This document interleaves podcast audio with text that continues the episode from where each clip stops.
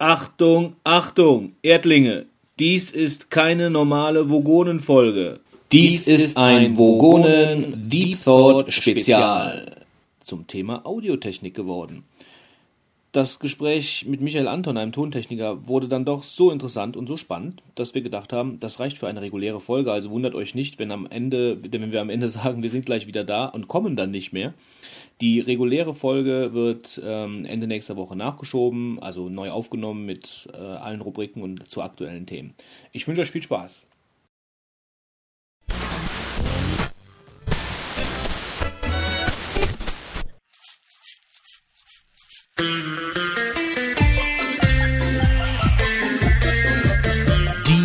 Drei Vogonen. Heute der Audio Overkill. Die HiFi-Variante des Babelfisch ins Ohr, ja genau, der mit den Goldbeschlägen. Es geht los mit den drei Vogonen. Äh, heute haben wir ein ganz spezielles Thema und zwar geht es um Audio-Fachtermini im Deep Thought, den wir auch vorziehen werden, weil unser prominenter Gast im Sack ähm, früh erfahren muss. Das ist der Tontechniker von Disaster Area, der Michi. Früher, früher fahren muss, muss man ja dazu sagen, wir haben jetzt unheimlich viel Zeit hier schon verplappert. Ach Quatsch. Eure Also- Akkus sind schon fast auf äh, 15 Prozent. Ne, es sind 55. Aber es ist auf jeden Fall der Michael Anton, äh, intermusic.de. Ähm, das ist ähm, ein absolut fähiger Tontechniker, den ich schon seit Jahren durch die Musik kenne. Ähm, und wir äh, haben uns einfach gedacht, wir laden ihn mal ein, um uns mal ein bisschen was über Audiotechnik äh, zu erzählen, um ihn, um ihn, uns ein wenig über Audiotechnik, egal, ihr wisst, was ich meine. ähm, auf jeden Fall werden wir Und das Thema euch. also vorziehen. Äh, wer auch da ist, ist natürlich der Fitz, Hi. wie immer. Der Anwalt ist auch da. Hallo Wolfgang. Hallo. So, und dann würde ich auch sagen, äh, bevor der, vielleicht erzählt der Michi uns dann nachher noch die Story mit Disaster Area, wo sie dieses ganze Planetensystem sperren mussten vor dem Konzert. Aber ich glaube, wir, Das steht ja heute nicht mehr wegen den neuen EU-Richtlinien. äh, ja, okay. ähm, ich denke auch, ähm, wir sollten einfach jetzt einsteigen ins Thema, weil sonst wird es zu lang. Also ähm, Deep Es wird Thought, definitiv lang, aber auch interessant. Also warten wir mal ab.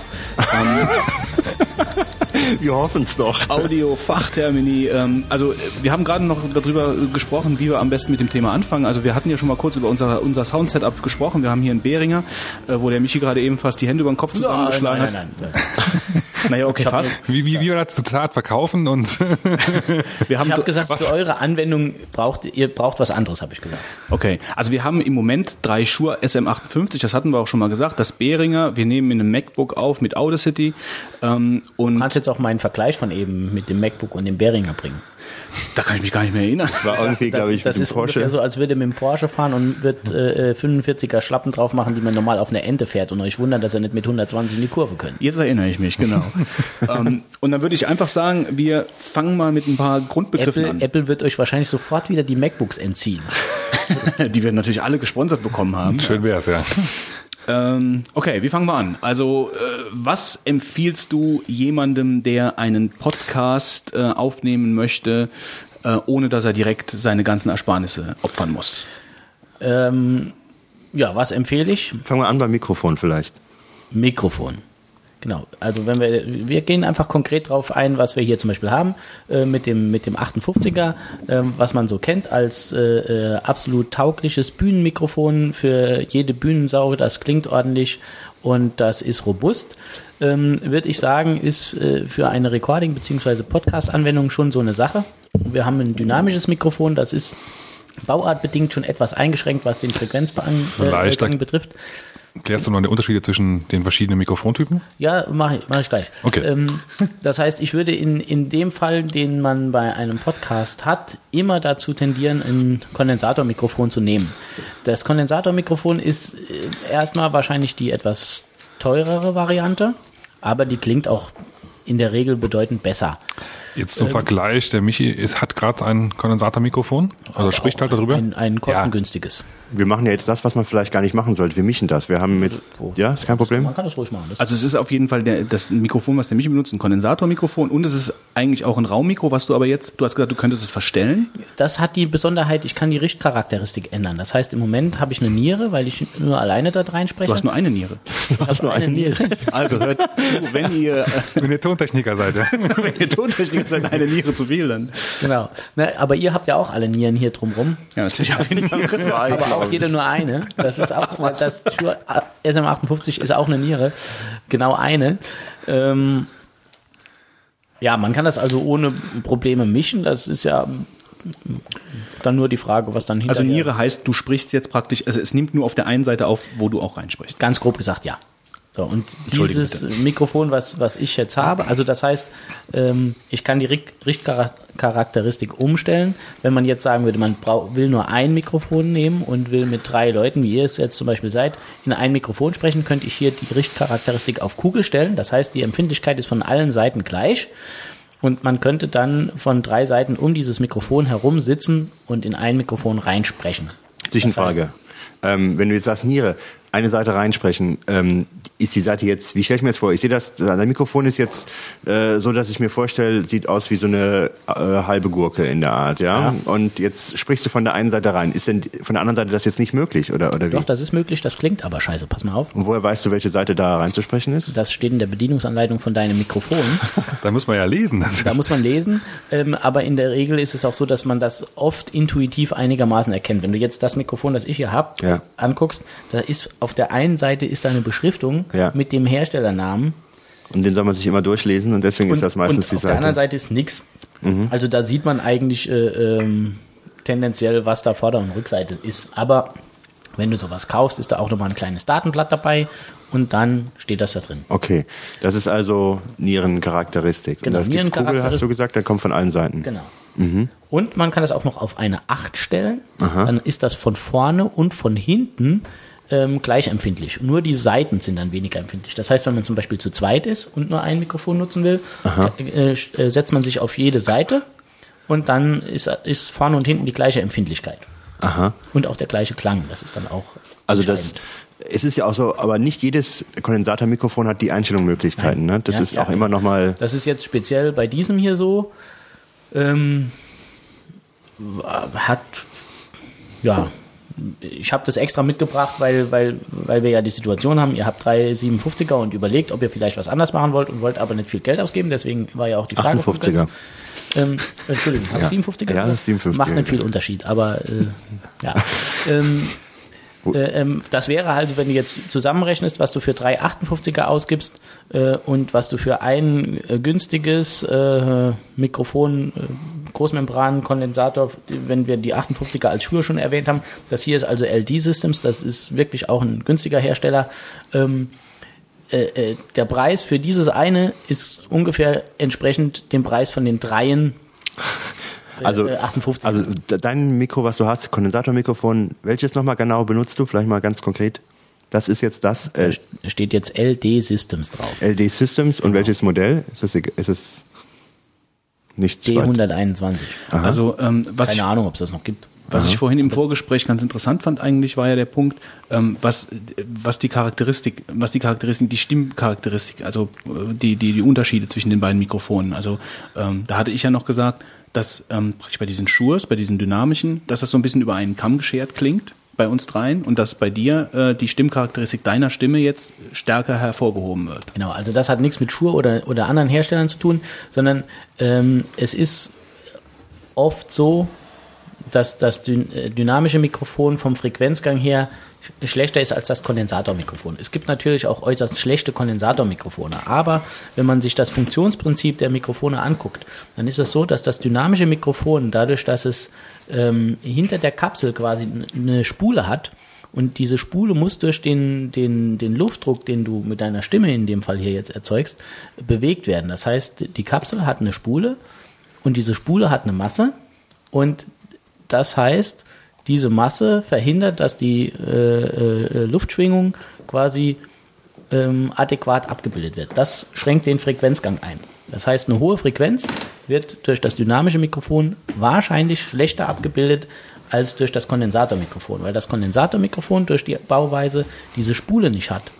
Das heißt, wir haben da zwei Membranen, äh, eine Membran, die ähm, keine Spule hat und die Membran selbst ist äh, das, was die Induktion quasi erzeugt. Also es hat einen analogeren Ich bin Charakter. raus.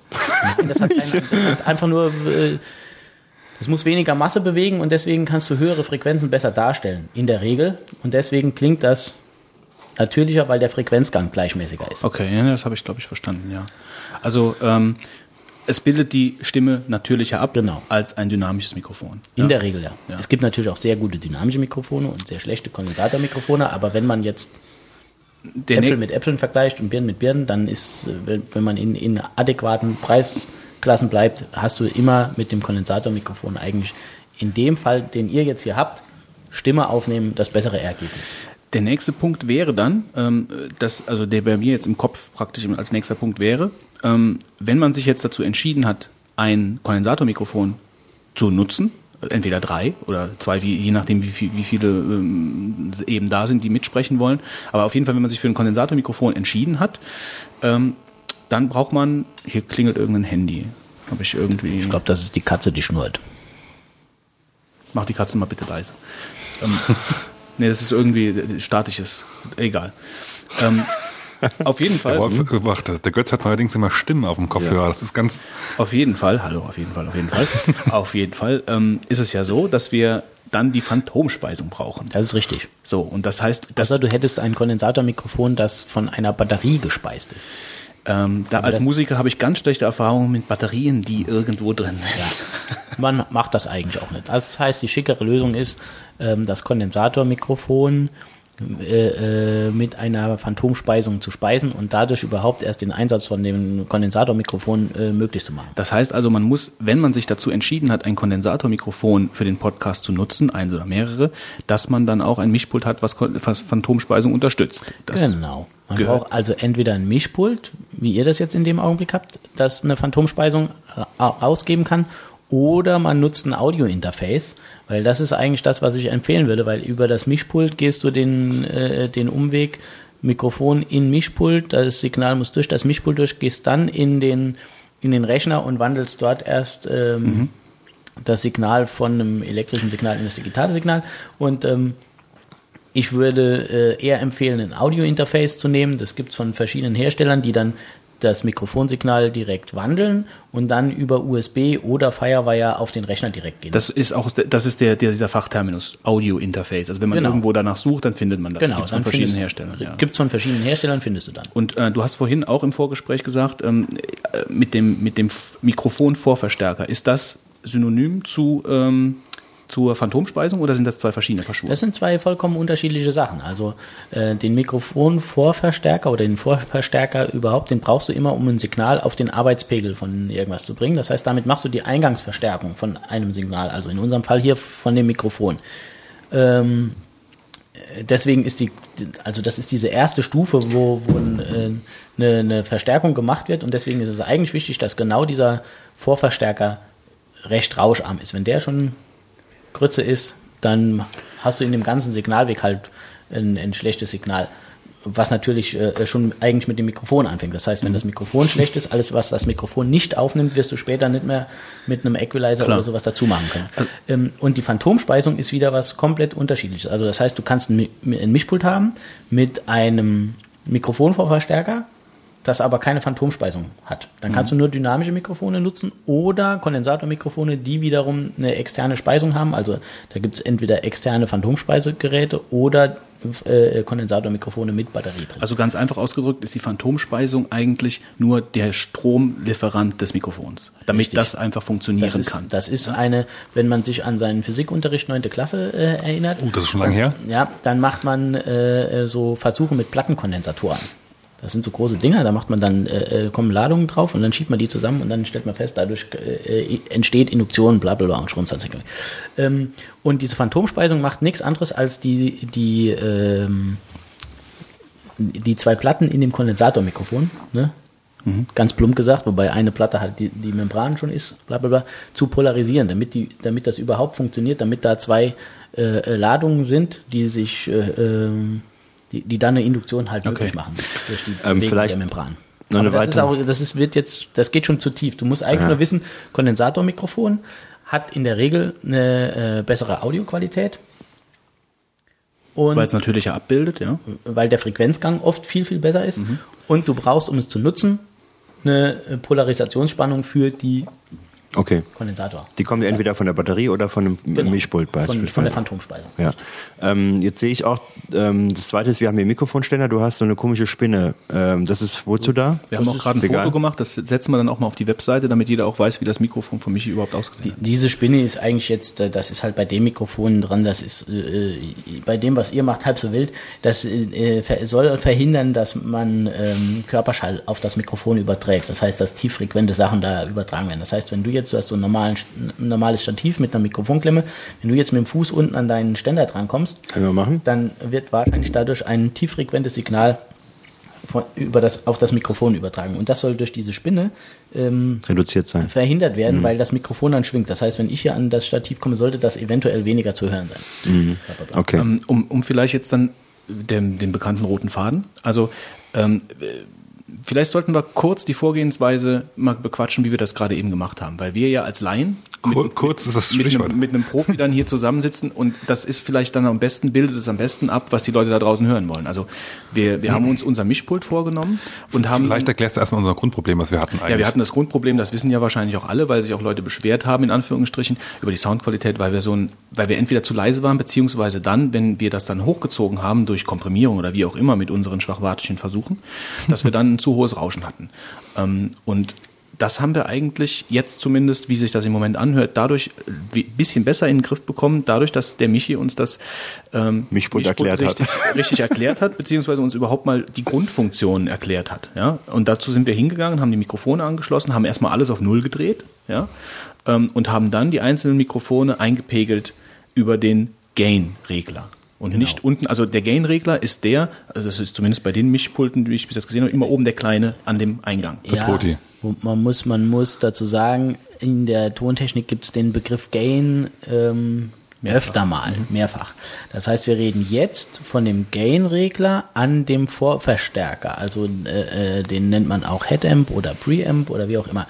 Und mit diesem Gain-Regler, der heißt auch ab und zu Trim oder was weiß ich was. Jedenfalls wichtig ist, das ist die äh, äh, der Regler, mit dem du die Eingangsverstärkung des, des äh, äh, Vorverstärkers einstellst. Die Vorgehensweise davon ist immer, dass du, ähm, um das Signal auf den Arbeitsbereich von dem jeweiligen Mischpult zu kriegen, an dem Mischpultkanal deine äh, PFL-Funktion drückst. Das ist also eine Solo-Funktion. PFL heißt in dem Fall Pre-Fader Listening. Das heißt, du hörst und du siehst auch auf einer Ein An äh, Aussteuerungsanzeige, ähm, wie viel Signal in dieses Mischpult reingeht. Das heißt, du drückst in dem Kanal, den du jetzt äh, ähm, regulieren willst, diese PFL-Taste, Die Solo-Taste? die Solo-Taste. Also PFL ist eine spezielle Solo-Funktion.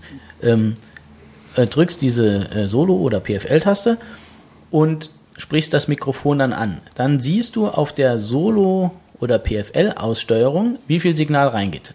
Demnach drehst du den Gain-Regler ähm, empfindlicher oder drehst ihn halt zurück, wenn schon viel, zu viel Signal reingeht. äh, zu viel Signal reingehen. Heißt also, dass man auf der LED-Anzeige schaut, dass das in dem Bereich um 0 dB dann liegt, beziehungsweise leicht drüber. Aber Genau. dass es auf keinen Fall in den roten Bereich ist, weil Verzerrung Gen- immer doof ist. Genau. Das heißt, die Null signalisiert eigentlich den besten Arbeitsbereich von dem, von dem jeweiligen Mischpult. Ähm, das ist auch erstmal kein absoluter Wert. Das kann von Mischpult zu Mischpult variieren, was da jetzt an, an Wert wirklich ist. Aber die Null sagt eigentlich, bitte, äh, wenn du bei der Null bist, dann kann ich gut arbeiten, ohne Okay. äh, viel Quatsch zu machen. Das heißt, du, du drehst je nachdem, wenn du zu wenig Signal hast, also noch unter Null bist, den äh, äh, Gain-Regler nach rechts und stellst die Empfindlichkeit höher ein. Oder du, äh, wenn du schon zu viel Signal hast, drehst du ihn nach links und regelst damit das Signal runter. Dann bist du erstmal auf einem sinnvollen Arbeitsbereich von dem Pult und ähm, hast hoffentlich, dadurch, dass der, die, dieser Vorverstärker äh, ein rauscharmes Bauteil ist, schon mal viel äh, Soundqualität gewonnen, die du ähm, äh, äh, ja dadurch, dass du halt einfach die Vorverstärkung richtig eingestellt hast und mit einem rauscharmen Bauteil die, die Verstärkung gemacht Gut, hast. also das, äh, du hast vorhin, äh, hast du das, glaube ich, von dem Bild her ganz gut gesagt, dass also oben, wo das Kabel reingeht im Mischpult, da ist praktisch dann der Eingang klar, und dann geht der Frequenzgang komplett durch diesen ganzen, durch diese ganzen Regler von oben nach unten durch. Das Signal durchläuft Signal, ja. quasi das Mischpult von oben nach unten. Wenn man überhaupt noch ein Mischpult, also ihr habt jetzt ja ein analoges Pult hier, da ist ein Signalfluss, äh, ähm, der wird einem da relativ gut offensichtlich. Wenn du heutzutage das nur noch digital machst, dann wird einem das manchmal schwer äh, vorstellbar. Also das ist wirklich so, das Signal geht oben Kanal 1 rein und durchläuft dann von oben nach unten ähm, diesen Signalzug mit dem Vorverstärker, äh, dann kommen die Equalizer und dann kommen meistens äh, AUX-Wege, wie wir eben schon gesagt haben, das sind Hilfsausspielwege und dann kommt dein Panorama für links-rechts und dann kommt dein, dein Fader, mit dem du es dann wieder aus dem äh, Links-Rechts-Ausgang quasi rausschickst. Okay, unterbrich mich, wenn ich es also zu einfach mache. Also nur damit, das ist auch der, von die bildliche Vorstellung finde ich halt ein bisschen schwierig, halt, wenn die, weil die Leute das nicht sehen. Also richtig. wir haben, wir haben oben, wir haben oben also dann Könnten wir eigentlich noch ein Foto machen, gleich. Können wir eigentlich, genau, können wir gleich mal noch ein Foto machen. Ähm, also wir haben oben den Signaleingang durch das, das Mikro, kommt oben in das Mischpult rein, dann regeln wir, dann regeln wir das über den kleinen Gain, der meistens da oben ist, regeln wir das auf Null. Wir gucken auf die LEDs, regeln das auf Null. Ähm, lassen wir jetzt mal diese ganzen Mitten, Höhen, Bässe, Regler mal raus. Ja, damit kann man das Signal einfach in der Qualität verändern, was die Frequenzgänge in den, in den verschiedenen im Klang bearbeiten, Ja, im ja. Klang bearbeiten, genau. Ähm, und dann haben wir ja unten noch diesen, diesen Schieber, über den wir ja praktisch, wir haben ja den Fehler gemacht, dass wir den hochgezogen haben. Genau. Ja, so, und nicht den Gain. Jetzt haben wir also unten diesen, diesen großen Regler, den auch alle kennen. Ja, ich glaube, das hat jeder bildlich Das, vor Augen. das nennt sich in Deutsch Flachband-Schiebesteller. okay, also den Flachband, den Flachband-Schiebesteller. Den, Modern sagt man Fader. okay. Also unten ein bisschen den- kürzer, ganz den, wenig. Den, also ich würde sagen, der größte, Flachband-Schiebesteller kennt das auch niemand, außer du hast mit Leuten zu tun, die mit dem Rundfunk zu tun haben. Aber ja, ansonsten sagst du Fader. also wir haben auf jeden Fall den großen Regler da unten, den Fader. Den man normal auf 10 sch- gerne hochschiebt. den wir ga- ganz nach oben geschoben haben und dadurch haben wir uns dieses Rauschen produziert. Ähm, Unter anderem. unter anderem, den stellen wir jetzt dann, wenn wir das eingepegelt haben über den Gain, über den kleinen oben, stellen wir das auf Null. Genau, Dann- den, den äh, stellen wir nach Möglichkeit nicht über die Null, weil der ab dem Zeitpunkt, wo er über der Null ist, eine Verstärkung macht und wahrscheinlich macht er diese Verstärkung schlechter als der Vorverstärker. Das heißt, wenn wir über die Null rausgehen müssen, lieber an dem Gain oben nochmal ein bisschen äh, äh, zulegen und wir gehen mit dem Fader deswegen an diese Null, weil der Fader in den seltensten Fällen linear aufgebaut ist. Das heißt, in den meisten Fällen ist es so, wenn du ganz unten bleibst, dann hast du auf einem halben Zentimeter einen Regelbereich von 10 oder, oder 20 dB. Und das kannst du ja fast, also du würdest den Fader berühren und kannst gar nicht sagen, wie viel habe ich das jetzt lauter oder leiser gemacht. Und in dem Bereich um die Null rum hast du auf einem Zentimeter oder so ähm, in, in Regelbereich von 5 dB. Das heißt, du kannst dann in diesem Bereich mit dem Fader wirklich Flexibler fein regeln, ja. justieren, wie laut das Signal aus dem Mischpult rausgeschickt wird. Und deswegen ist es sinnvoll, diesen Fader um diese Null rum zu haben und auch zu Gut, das haben wir dann ja auch gemacht. Also wir haben alle drei beziehungsweise vier Mikrofone dann so eingepegelt über den Gain, dass wir alle in diesem über Null grünen Bereich mit den LEDs waren und sind dann unten hingegangen und haben diese Fader, diese großen Regler alle auf Null geschoben und ähm, haben dann das Ausgangssignal an den Mac geschickt Genau. ähm, und haben dann den Master Mix, also den praktisch den, äh, der bestimmt, wie laut ich dann das Signal rausschicke, den haben wir dann so geregelt, dass wir eine ähm, ja, jetzt hilf mir. Also, dass wir dann in dem Audacity, Audacity praktisch äh, einen, einen äh, Eingangspegel haben, der nicht übersteuert. Genau. Also in Kombination natürlich, weil wir jetzt die interne äh, äh, Soundkarte oder den Line-In von dem, von dem äh, Rechner benutzen. Also in der Kombination von der Empfindlichkeit des Line-Ins, da, der, dieser Regler, den wir da haben, ist ja im Prinzip auch nochmal ein Gain für den Line-In vom Rechner. In Kombination mit diesem Gain als einfach Eingangsempfindlichkeit vom Rechner haben wir die, die, die, äh, äh, den, den Master am Mischpult so laut gedreht, dass es im Rechner auf keinen Fall übersteuert. Und dass wir ein bisschen Sicherheit haben, ähm, dass wir da keine Übersteuerung haben, wenn wir jetzt reden. Okay, und jetzt, jetzt haben wir, ähm, meine Frage ist jetzt direkt, die sich anschließt. Ähm, wir haben also jetzt diesen Master-Mix am Mischpult und wir haben dann diese, diese Input-Regelung, die bei Audacity oben mit diesem Mikrofon angezeigt wird. Ja? Genau. So, und wie spielen die beiden jetzt zusammen? Also, äh, das, sind die, sind die äh, äquivalent? Also ist das praktisch, also wenn ich das eine, ich lasse das eine in Ruhe und mache das andere und stelle es über das andere ein oder muss ich die gemeinsam in irgendeiner Weise nutzen?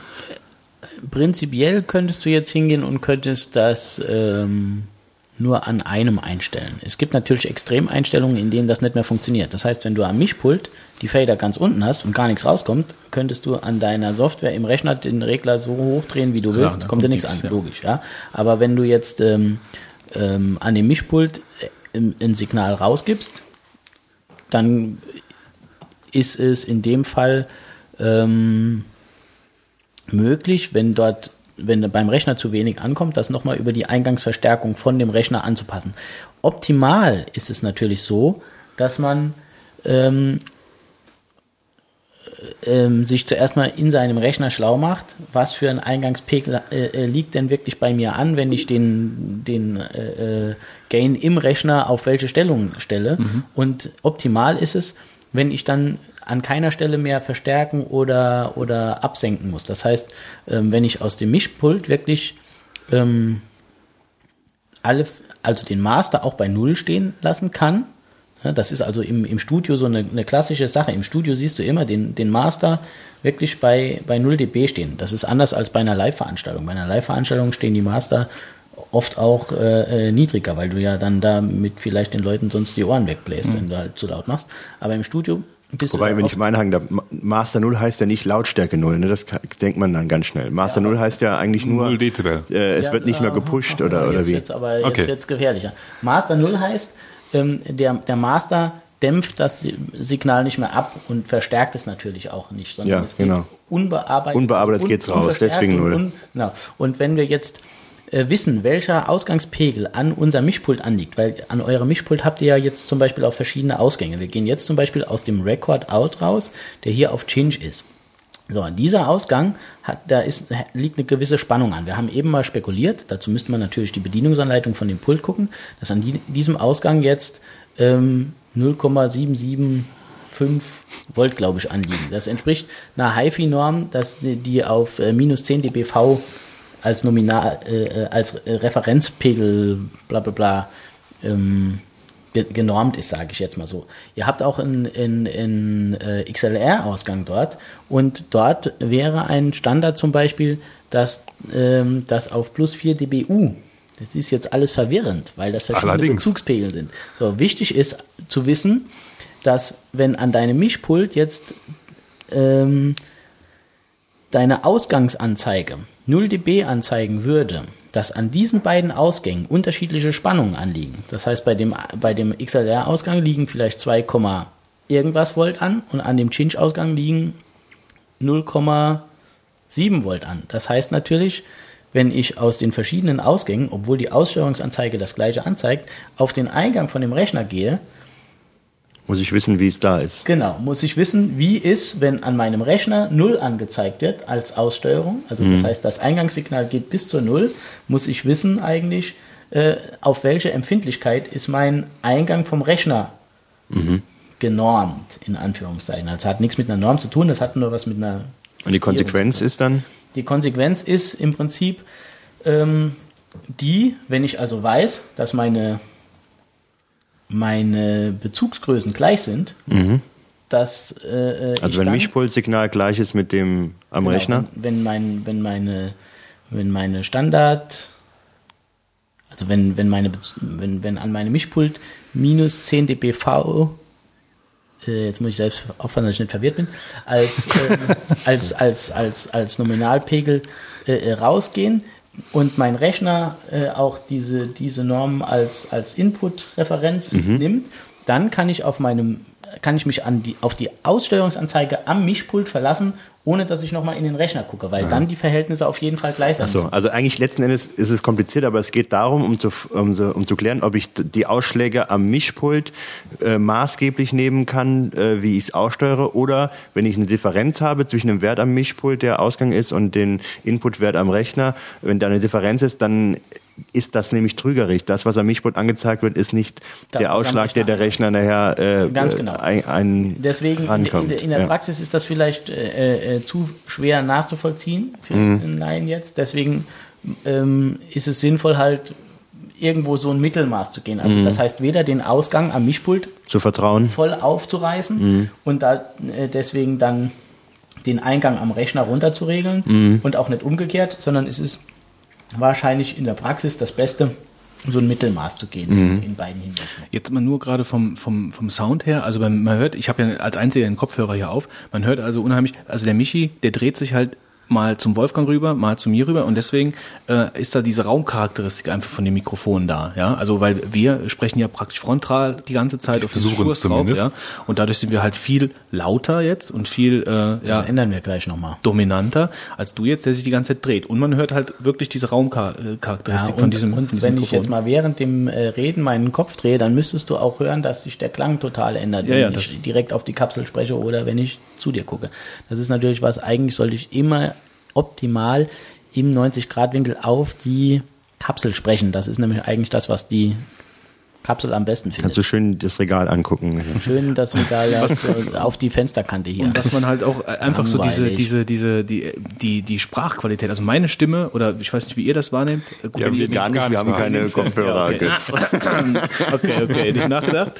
ähm, aber es ist halt wirklich, äh, dem Michi seine Sprache, seine, seine Stimme wird viel klarer abgebildet, in der, also von seiner natürlichen Stimme. Also ich höre, ich nehme dich ganz anders wahr, eigentlich. Nicht ganz anders, aber es ist halt schon von der Stimme her Ich auch sehr undif- eine, eine, eine, äh, eine veränderte Stimme. Ja? Also im Gegensatz zum, zum Michi, ähm, seine Stimme hört sich beim Kopfhörer eigentlich genauso an, wie wenn ich ihm so zuhöre. Mhm. Also das, das ist schon, finde ich, ein ganz erheblicher Unterschied von der, einfach von der Qualität, von der Charakteristik der Mikrofone. Ich hätte noch ein paar Mikrofone dabei, die wir ausprobieren können. Wir können ja jedem hier mal noch ein anderes Mikrofon verpassen. Ja, Du musst ja wir gleich sogar- gehen. aber wir, also. können, wir können das on the fly machen. Lass uns mal kurz eine, noch gerade die Kurve bekommen. Also wenn die Leute vorhin, wenn die Leute vorhin aus- ausgestiegen sind, bevor du mit DBV und so angefangen hast. Es ist kompliziert, aber es ist ja ich sagte wichtig. ja. BVB, die haben, glaube ich, unentschieden gespielt zu Hause. Daraufhin wollte sich der, der. Klotz, der, der, der Klotz wollte sich die Koteletten deswegen stutzen lassen. Ähm, also wir achten darauf, beziehungsweise die Leute, die das machen, die achten darauf, dass sie halt die Ausschläge auf dem Mischpult ähm, im, äh, beziehungsweise den Main-Mix, Entschuldigung, den Main-Mix ähm, nicht ganz aufreißen und auch den äh, Eingang von dem, von dem, von dem, von dem Mac, beziehungsweise von dem Rechner, wo sie dann reingehen, äh, diese, diese, diese Input-Volume auch nicht ganz aufreißen, sondern versuchen da bei beiden im grünen Bereich zu sein. Genau. Weil wir, jetzt kommt nämlich der Punkt, die Verzerrungen, du sagst, Verzerrungen sind auf jeden Fall immer scheiße und doof, weil, Also du spielst Gitarre. okay, das tun wir mal Vielleicht gerade sollten wir uns Gitarren anschaffen. Ich spiele auf Normalisieren und Komprimieren und so an. Warum ist, warum ist dann Verzerren äh, im Signal dann schlecht? Ja, weil wenn du jetzt, äh, wenn du ein digitales Verzerren hast, das kennt ja jeder, das macht gleich ein ganz blödes Knacksen. Das will ja niemand haben. Du willst ja äh, haben, dass du mich verstehst. Und wenn wir es jetzt ganz übertreiben würden, würdest du nichts mehr verstehen, weil es nur noch knackst. Ähm, Im analogen Bereich sind die äh, Bauteile da oft etwas äh, ähm, humaner, sage ich mal. Wenn du also jetzt an deinem Mischpult eine, eine Verzerrung machst, dadurch, dass du den Gain zu weit äh, aufdrehst, dann hört sich das nur verzerrt an, aber äh, nicht ganz so krass wie das Digitale. Das heißt, wir, wir wollen deswegen die Verzerrungen vermeiden, damit wir eine ähm, große Sprachqualität haben. Okay, aber ich habe jetzt eigentlich darauf angespielt, ähm, weil ich ja auch vorhin gesagt habe, dass wir häufiger die Problematik hatten, wenn wir diesen, diesen, diesen Wave-File hatten, also unsere Aufnahme ganz normal, und ich bin dann hingegangen und habe normalisiert. Äh, normalisieren bedeutet nochmal genau was? Normalisieren bedeutet, dass du das Signal auf, die, auf den äh, auf die maximale Aussteuerung bringst, die der Rechner sozusagen äh, hat in, im digitalen Bereich. Also, das Also auf das, auf das, auf das höchste Input-Signal in dem Wave-File? auf äh, wenn du den Wavefile jetzt betrachtest, hast du irgendwo äh, eine Signalspitze Genau. als höchstes Signal und wenn du jetzt sagst, normalisier mir das bitte, dann guckt der Rechner, wo habe ich den, den, den, das höchste Inputsignal und diese Spitze nimmt er und setzt die auf 0 dB. Und alles andere wird in Relation dazu verschoben. Das heißt also dann, äh, anders ausgedrückt, wenn wir eine super Aufnahme haben, nur einmal ist irgendwie ein, ein heftiger Ausschlag da, durch irgendeine Verzerrung oder durch irgendeinen Schlag aufs Mikrofon, dann, und du normalisierst das im Endeffekt, dann machst du dir deine ganze Aufnahme kaputt. Weil er, Nö, dann passiert nichts mehr. Ach so, du meinst jetzt, wenn du, wenn du eine Aufnahme hattest, wo du übersteuert warst? ja, also wenn ich, wenn ich irgendwie Wenn, dann einen ja, wir haben es ja jetzt hier. Ja. Manchmal lachen wir, dann wird es total laut. Äh, Beziehungsweise dann sind die Warum Ausschläge extrem. Es gibt manchmal auch was zu lachen hier, Götz. Und ähm, haben wir denn Das dadurch jetzt äh, die Sache ein bisschen verhackt dadurch? Ähm, Weil ich gelacht habe? Das kann doch nicht sein. Nee, ich, hab, ich verstehe es eigentlich mehr so, dass wenn wir so einen fetten, wenn wir die ganze Ja. Zeit sehr homogen wären von dem Wave-Signal her und wir wären einmal, hätten einmal einen richtig dicken Ausschlag und wir normalisieren dann, dann setzt der praktisch diese ganze homogene Aufnahme in Relation zu diesem heftigen Ausschlag. Und damit machen wir alles leiser. Ja, könnte passieren. Und das ist, Also ich, ist, ist bei uns öfter mal. deswegen habe ich die letzten Aufnahmen nicht normalisiert. Ja. Ähm, äh, wie du das verhindern könntest, wäre dann ganz einfach, wenn du hingehst und tust diese eine Stelle rausschneiden. Ja, schon klar. Und, ähm, Kann, oder kann, kannst du den nicht runterziehen und dann normalisieren? Was, wie, wie, wie zieht Das habe ich dann gemacht. Ich habe dann die, die eine Stelle Es entweder kommt ein bisschen drauf an, wie deine Software auch funktioniert. Könntest du aber auch machen. Ähm, das ist aber auch ein, das ist ja eine Sache, die eigentlich bei dem Normalisieren nicht äh, äh, vorkommen soll, sondern deswegen habe ich eben gesagt, wir machen die Aussteuerung von Pult und Eingang vom Rechner am besten so, dass wir ähm, nie übersteuern. Das heißt, ich bin lieber ein bisschen zu leise mit dem Signal, was in den Rechner geht, um das nachher auf den, den äh, auf diese 0 dB als Maximalpegel äh, äh, setzen zu können, als dass ich eine Übersteuerung habe. Weil wenn ich eine Übersteuerung habe, habe ich ja schon ein, ein Störgeräusch eigentlich, was ich nicht haben will. Und ähm, Ganz kurz eine Frage dazu. Ähm, wenn, wenn wir jetzt Signal haben, ähm, wir rechnen es ja quasi dann nachher quasi Anführungszeichen lauter. ja, Ist es dann nicht eigentlich egal, wie leise wir reingehen? Nein, weil du nämlich auch das Grundrauschen, was du immer hast, hochrechnest natürlich. Ah, okay. Das heißt, wenn du, wenn du jetzt ein, ein ganz leises Signal, das heißt, du steuerst die Mikrofone zum Mischpult nicht richtig aus und du schickst auch nur ganz wenig Signal zum Rechner, dann hast du nicht genug Abstand von deinem Nutzsignal, also in dem Fall deiner Stimme, zu dem Störsignal, in dem. Fall das Rauschen, was durch äh, Mikrofon, Kabel, Mischpult, Eingang vom Computer passiert. Und je besser dieser Abstand ist, desto ähm, besser wird dann auch quasi die Qualität von der ganzen Sache. Vielleicht, damit wir den roten Faden wieder Ja, kriegen. den wollte ich gerade aufgreifen. folgendes, was würdest du denn raten, was man mit einer Aufnahme macht, nachdem man sie jetzt im Rechner drin hat? Wel- wel- Welche Effekte schicke ich drüber? Was mache ich normalisieren, hat der Götz gerade eben gesagt. Was würdest du raten, was macht man mit so einer Tonaufname? Und in welcher Reihenfolge auch? Ist Oder ja ist das egal? ja. Und ist es sinnvoll, alles das zu machen? Normalisieren, immer sinnvoll oder nicht? A ist immer die Frage, was du machen willst. Also wir sprechen jetzt vom Podcast und Sprachaufnahme quasi, ne? Das heißt, erstens normalisieren auf jeden Fall sinnvoll, weil sonst verschenkst du ja Lautstärke quasi. Sei denn, du Weil wir ja auch ein bisschen zu leise reingehen. Weil wir ein bisschen zu leise rein. Wir reden jetzt davon, dass wir es wirklich so Eine machen, homogene wie es- Aufnahme wie es, wie es sein soll. Das heißt also, Keine wir haben niemals eine Übersteuerung. Übersteuerung. Ich würde immer sagen, wenn du eine Übersteuerung hast, lieber nochmal Stopp und die Stelle nochmal aufnehmen. So, also das heißt, wir haben keine Übersteuerung. Dann stellen wir fest, wenn wir dann diese, diese, diese, diese Waveform, die wir sehen, wenn wir da gucken, wo ist denn unsere Pegelspitze, dann sagt er mir vielleicht so, dein Maximalpegel ist im Moment bei minus 4 dB. So, dann sage ich, okay, dann normalisiert mir das. Dann sagt er, okay, ich kann das ganze Signal um 4 dB anheben. Dann hätte ich jetzt 4 dB erstmal gewonnen, habe aber immer noch das Problem, dass meine Lautstärken von den unterschiedlichen Rednern eventuell sehr unterschiedlich sind.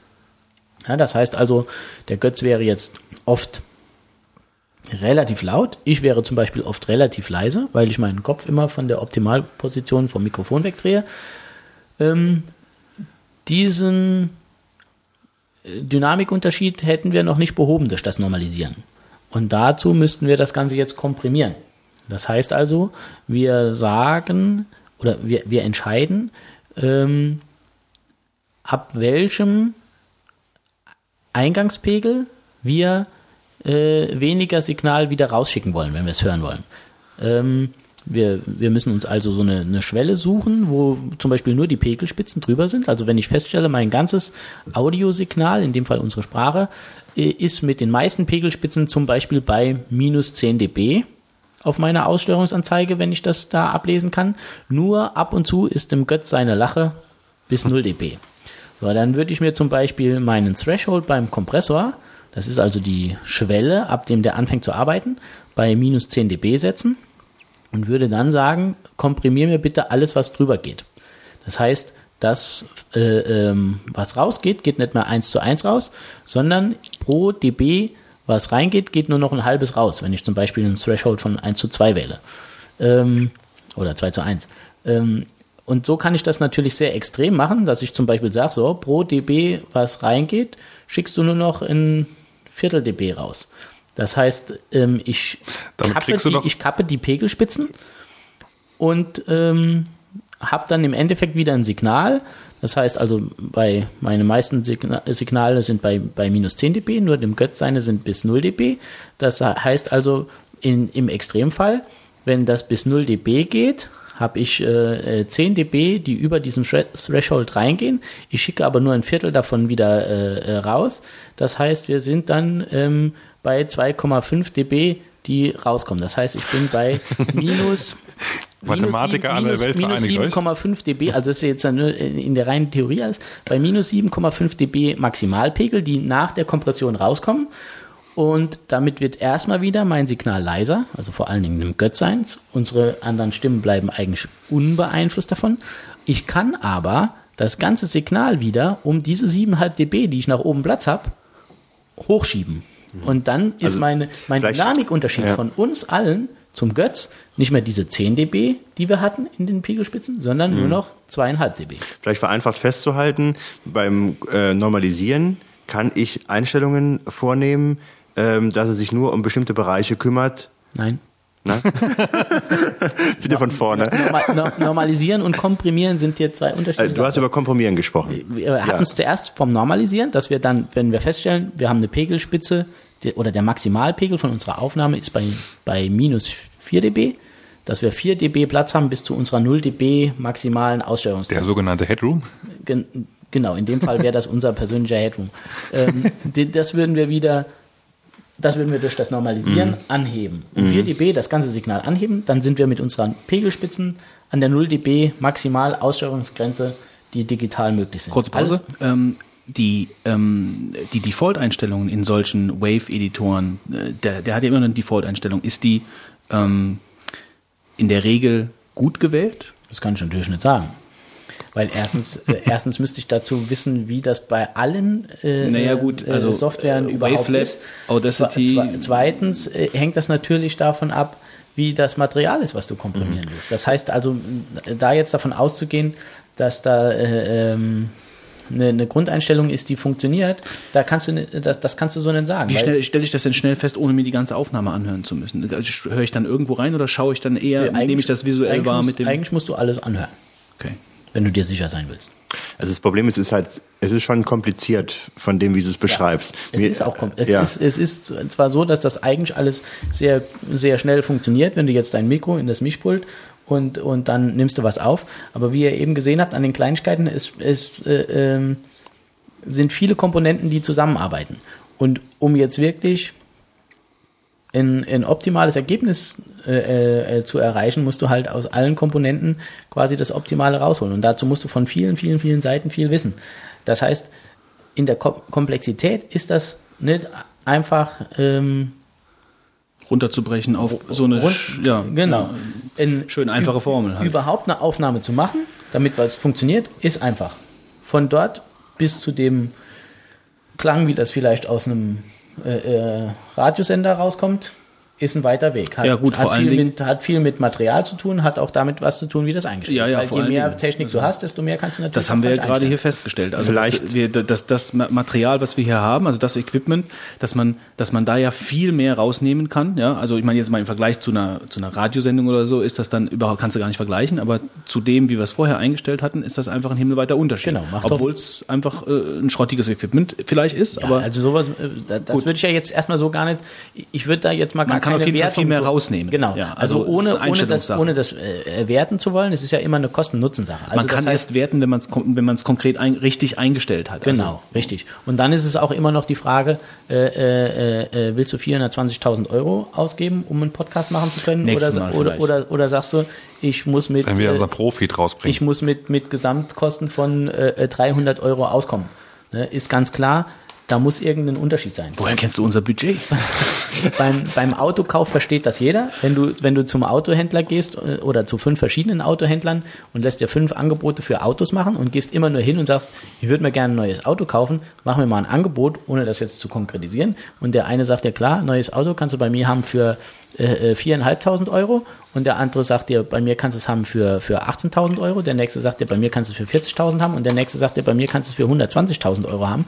Da geht jeder sofort davon aus, dass das komplett unterschiedliche Autos mit unterschiedlichen Fahreigenschaften und Qualitäten in Anführungszeichen sind. Komischerweise ist das beim Audio-Equipment oft nicht so. Das heißt, wenn äh, jemand sagt, ich kaufe ein Mikrofon für äh, 30 Euro, dann geht er irgendwie davon aus, dass er das Top-High-End-Mikrofon gekauft hat und wundert sich, warum da nicht das gleiche rauskommt wie bei einem Mikrofon, das 300 Euro das kostet Problem ist, oder das 3000 das ist Euro. Du siehst es ja nicht so schnell wie beim Auto. Das ist halt, äh, Ja. damit, damit Du, das ist, halt- du siehst ja nur, die sehen vielleicht äußerlich sogar gleich aus Genau. oder das 30 Euro sieht vielleicht noch schöner aus als Richtig. das für 300. Das ja. ist ja beim, äh, damit, mit den Vorurteilen habe ich ja auch tagtäglich zu kämpfen, so in Sachen, wenn du irgendwas mit Webdesign oder überhaupt mit Alle Sachen, Design, die äh, nicht- die irgendwas, nicht direkt- was, was, ja, was, wo die Leute einfach dann keine Ahnung haben, weil, Genau. weil das halt einfach ein spezialisierter Bereich ist.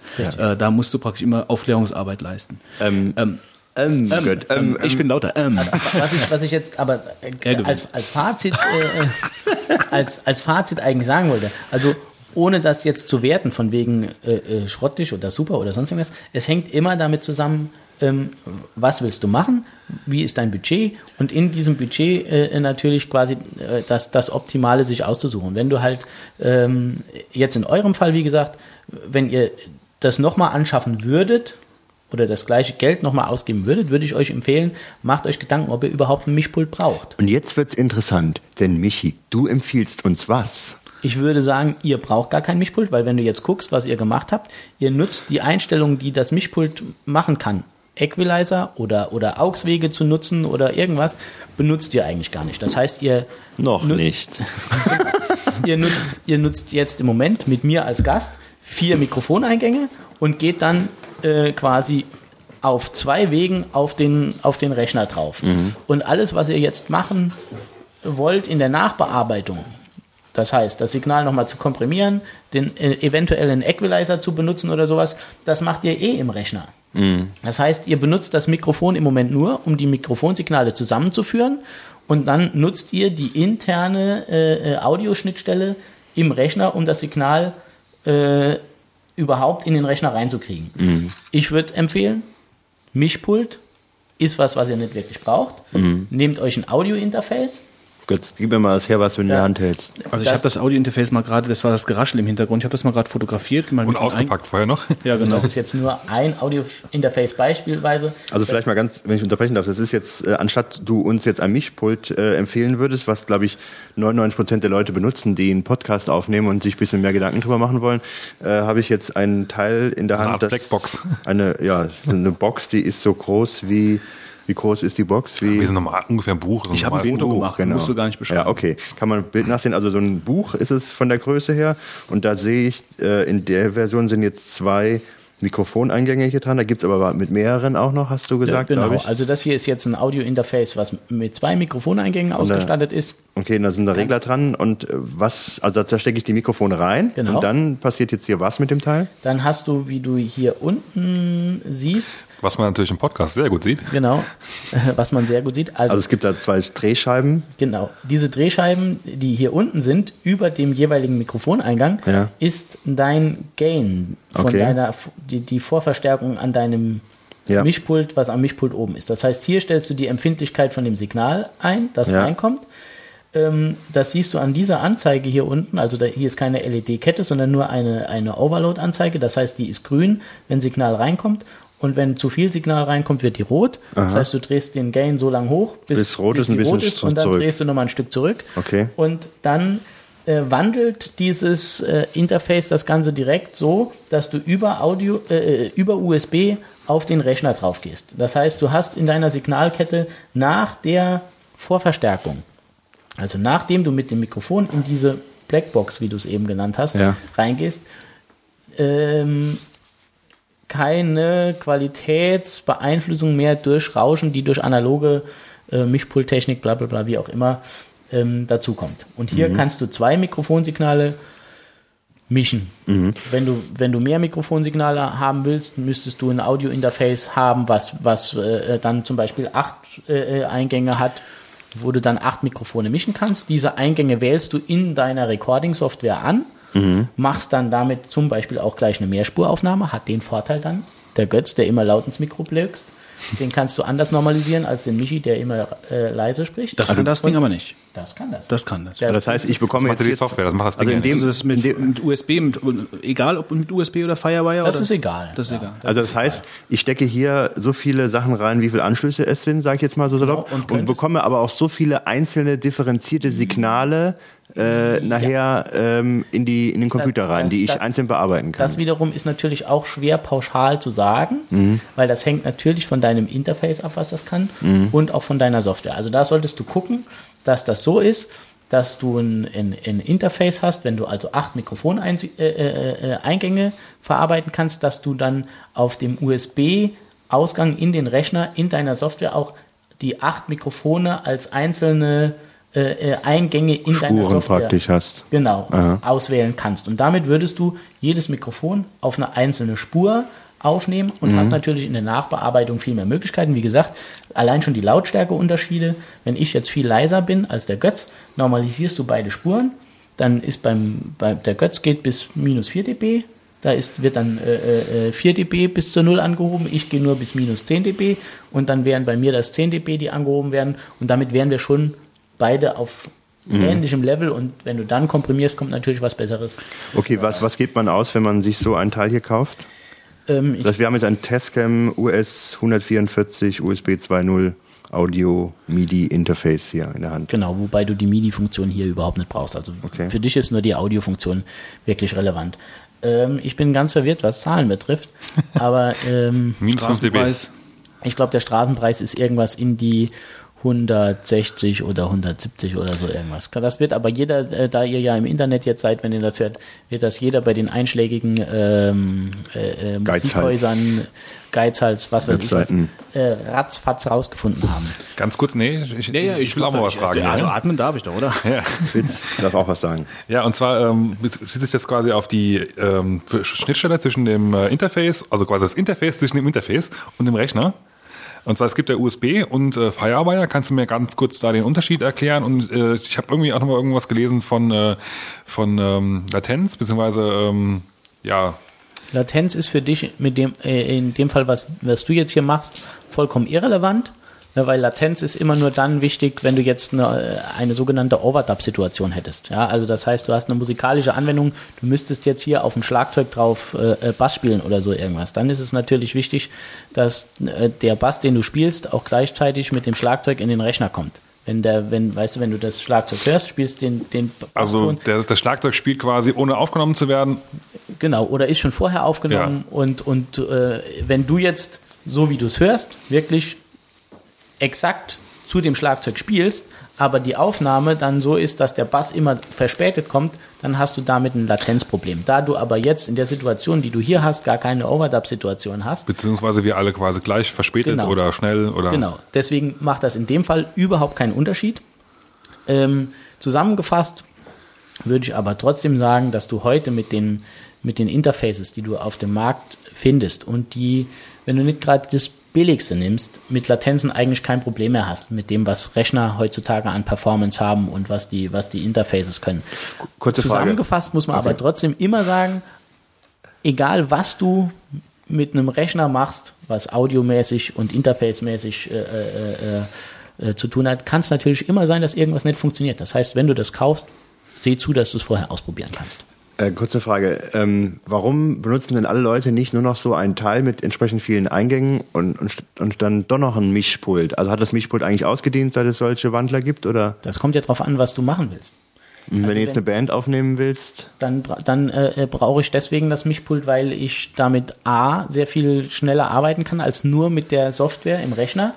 Und B brauche ich das eventuell auch deswegen, um der Band verschiedene Monitormixe zu machen. Achso, und das geht ja mit dem Teil Das gar nicht. geht halt mit sowas dann eventuell schlechter. Also das heißt, äh, je nachdem, was du für eine Anwendung hast, ist ein Mischpult natürlich immer noch eine sinnvolle Sache. Und heutzutage ist es dann ja auch so, dass es durchaus genügend Mischpulte gibt, die direkt eine Audioschnittstelle im Mischpult selbst haben. Das heißt, dein, dein, du verbindest dein, dein Mischpult mit dem Rechner über USB oder Firewire und dein Rechner erkennt die USB- oder Firewire-Schnittstelle am Mischpult als Audiointerface. Also Okay. quasi Ich kombiniert. würde aber ganz gerne noch, weil die, der Unterschied zwischen Firewire und USB ist jetzt ganz kurz gesagt was? Also für, für mich, Für, für dich als Anwender eigentlich gar keiner. Das, Das heißt, funktioniert beides sehr gut und USB 2, das wird, wird, wird, äh, wird äh, äh, vielleicht jemand, der von Computer mehr Ahnung hat, USB 2 ist glaube ich sogar noch ein bisschen schneller als Firewire nee, 400. nicht unbedingt. Kommt, kommt drauf an. Aber Die, die, also die, es gibt da Unterschiede, die mich als Audioanwender gut, das war. nur peripher interessieren. So, wir hatten nämlich vorhin überlegt, oder wir hatten heute Morgen mal bei der Vorbesprechung überlegt, ähm, da es ja das Problem ist, Anführungszeichen, dass es diese Interfaces nur in der Kombination, also in der Kombination gibt zwei Eingänge oder irgendwie acht. Ja, also dazwischen ist irgendwie ziemlich Niemandsland, zumindest da, wo ich mal gesucht habe im Vorfeld. Ich mag zwar Sachen geben, aber das ist irgendwie, naja.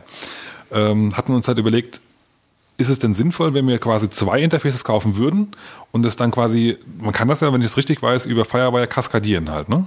Ja, das müsstest du ausprobieren. Da weiß ich auch nicht so ganz genau, was es da alles auf dem Markt gibt, aber da würde ich eher sagen, kauft der lieber, da ist ja auch so eine preisliche Sache, kauft der lieber eins, was acht kann, äh, ähm, als zwei, die, die vier, äh, die zwei können. Okay, also ähm, um die Sache zu beschließen, noch eine Aufgabe an dich. Bitte erkläre mir in einem Satz den Unterschied zwischen Normalisieren und Komprimieren. Komprimieren verändert die Dynamik, äh, normalisieren nicht. Ja, aber kurz. Ich dachte, du kommst jetzt ins Schwimmen oder so. Ähm, und man kann nicht, man kann nicht per se sagen, äh, das und das sollte man machen oder das und das sollte man nicht machen bei Sprachaufnahmen jetzt wie beim Podcast. Normalisieren würde ich immer. Komprimieren musst du dir eigentlich hinterher nochmal anhören, dass dein Kompressor keinen Unfug macht. Wenn große, wenn also komprimieren tut man dann, wenn vor allen Dingen große Unterschiede im, Genau. im in der Aussteuerung sind. Und das, die Reihenfolge wäre dann aber, wenn du beides machen würdest, zuerst komprimieren und dann. musst du nicht unbedingt. Okay, gut. Gut, ähm, dann äh, erzähl doch kurz, was du noch, also was du beruflich machst. Ähm, ich beschäftige mich beruflich nur mit Also, Audiotechnik. wir wollen den Michi jetzt hier nicht rausschmeißen. Also ich muss aber auch trinken. gut, okay, also ich wollte jetzt nur dann sicher gehen, nicht, dass ihn jetzt hier. Nee, nee, weil wir, weil wir eigentlich, weil wir gesagt haben 1 Uhr und wir haben Okay. jetzt schon nach ein, also Ja. das ist eigentlich nur für Nee, mich. das passt schon. Gut. Ähm, also ich beschäftige mich beruflich mit äh, Audiotechnik, das heißt, äh, ich mache Aufnahmen, ich mache Beschallungen, ich mache äh, äh, Messungen, was äh, ähm, Das- Lautstärken und sonst irgendwas Das kannst du noch mal kurz erzählen. Das haben wir gerade eben äh, angesprochen gehabt. Wenn eine Musik, also eine Bandveranstaltung da ist und die Lautstärke da oft ganz hochgerissen wird, äh, da gibt's jetzt was Neues. Es gibt seit Anfang des Jahres, beziehungsweise en- Ende letzten Jahres, äh, eine, es gibt schon länger eine EU-Richtlinie, die Anfang des Jahres in Deutschland mit einer DIN umgesetzt worden ist, zum, Deutsch halt. zum, zum Schutz äh, des Publikums vor zu hohen Lautstärken. Das heißt, Das ist eigentlich was, äh, was jeder Veranstalter heutzutage machen sollte. Der muss das nicht machen, aber der sollte das machen. Und da, da, da dieses Messverfahren, wie man feststellt, ob es zu laut ist oder nicht, ist in einer DIN äh, festgeschrieben und danach kann man messen zum Beispiel. Und wenn der Veranstalter das nicht gemacht hat, es Leute aber dann doch auf die Ohren zu sehr schlägt, dann können die bei Hörschäden den, Den Veranstalter, Veranstalter in Haftung nehmen, weil er die Genau. Lautstärke vorher nicht gemessen hat. Richtig. Und ähm, das ist ja eigentlich das, was wahrscheinlich bei 90 Prozent der Veranstaltungen nicht gemacht wird, äh, wo laute Musik. Äh, ja, im Moment ist das noch so, die Veranstalter wissen das eigentlich gar nicht, äh, in wollte gerade sagen, das ist ein- Risikobereich sie sich im Moment bewegen. Ähm, Kommt aber, aber ich wollte dich nicht unterbrechen. Der Götz hat zu Recht gefragt, weil wir haben es am Anfang ganz kurz gemacht, was du machst. Also du, du sagst, du machst Audiotechnik. Hast du ein Tonstudio auch oder? Ich habe ein kleines Studio äh, und bin ansonsten, wie gesagt, Dienstleister. Alles, was für Veranstaltungen eigentlich. Für Also du Veranstaltungen arbeitest auch für- mit, mit, mit, mit, mit größeren Geschichten zusammen. Also du kamst gestern von der SWR-Veranstaltung. Ich du kam gesagt? gestern von der SWR-Veranstaltung, richtig. Ähm, also es ist wirklich. Ich meine, also jetzt äh, ohne, ohne auch dann jetzt hier in irgendwie eine allgemeine Lobhudelei abzudriften. Also ich kenne den Michi jetzt schon seit, ähm, weiß ich nicht ganz genau, seit zehn Jahren circa, seit wir damals mit den Sparrows die ersten Gehversuche gemacht haben, dann irgendwann nachher mit der anderen Band. Ähm, und äh, ich habe ihn halt kennengelernt als wirklich hochkompetenten und hochprofessionell arbeitenden Tontechniker, ähm, mal abgesehen von von der äh, ja von der Sympathie, die einfach da war, äh, die du ich schon mal gesagt, dass ich nicht leiden kann? im Tonstudio, im Tonstudio an den Tag gelegt hast, äh, fand ich immer super gut und ähm, ich kann dich also absolut jetzt nur empfehlen und das ist jetzt gar nicht, weil du jetzt hier bist, sondern einfach so und wenn man dich erreichen möchte, www.intermusic.de Genau. oder spektrum-online.net. Ja, genau, wobei Spektrum äh, ist äh, eine Firma, die ich mit zwei jungen Kollegen äh, habe in Mainz, äh, die sich äh, mehr oder minder hauptsächlich mit äh, Messungen und Projektierung und Planung von größeren Sachen beschäftigt. Und äh, die, die Intermusic-Sache ist auch Studio bei mir jetzt mit Also, Aufnahmen und bla. bla. wenn man jetzt eine Band hätte und würde Aufnahme machen wollen für eine CD, kann man sich an dich wenden. Genau. Oder wenn man was beschallen möchte. Auch. Ja. Oder wenn du wissen willst, Gerüchteweise- bei dir scheiße klingt. Ja. ja, gerüchteweise habe ich auch gehört, du, du bist auch ein bisschen musikalisch. Das ist ein Gerücht.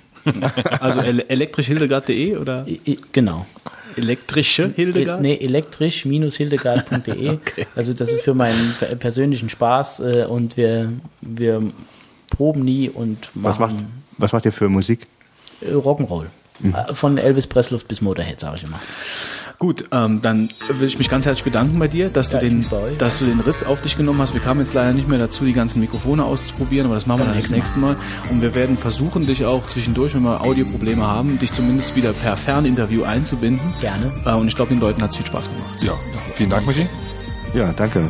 Mach's Okay, gut. also wir verabschieden jetzt den Michi und sind gleich wieder da. Genau. Tschüss. Ciao.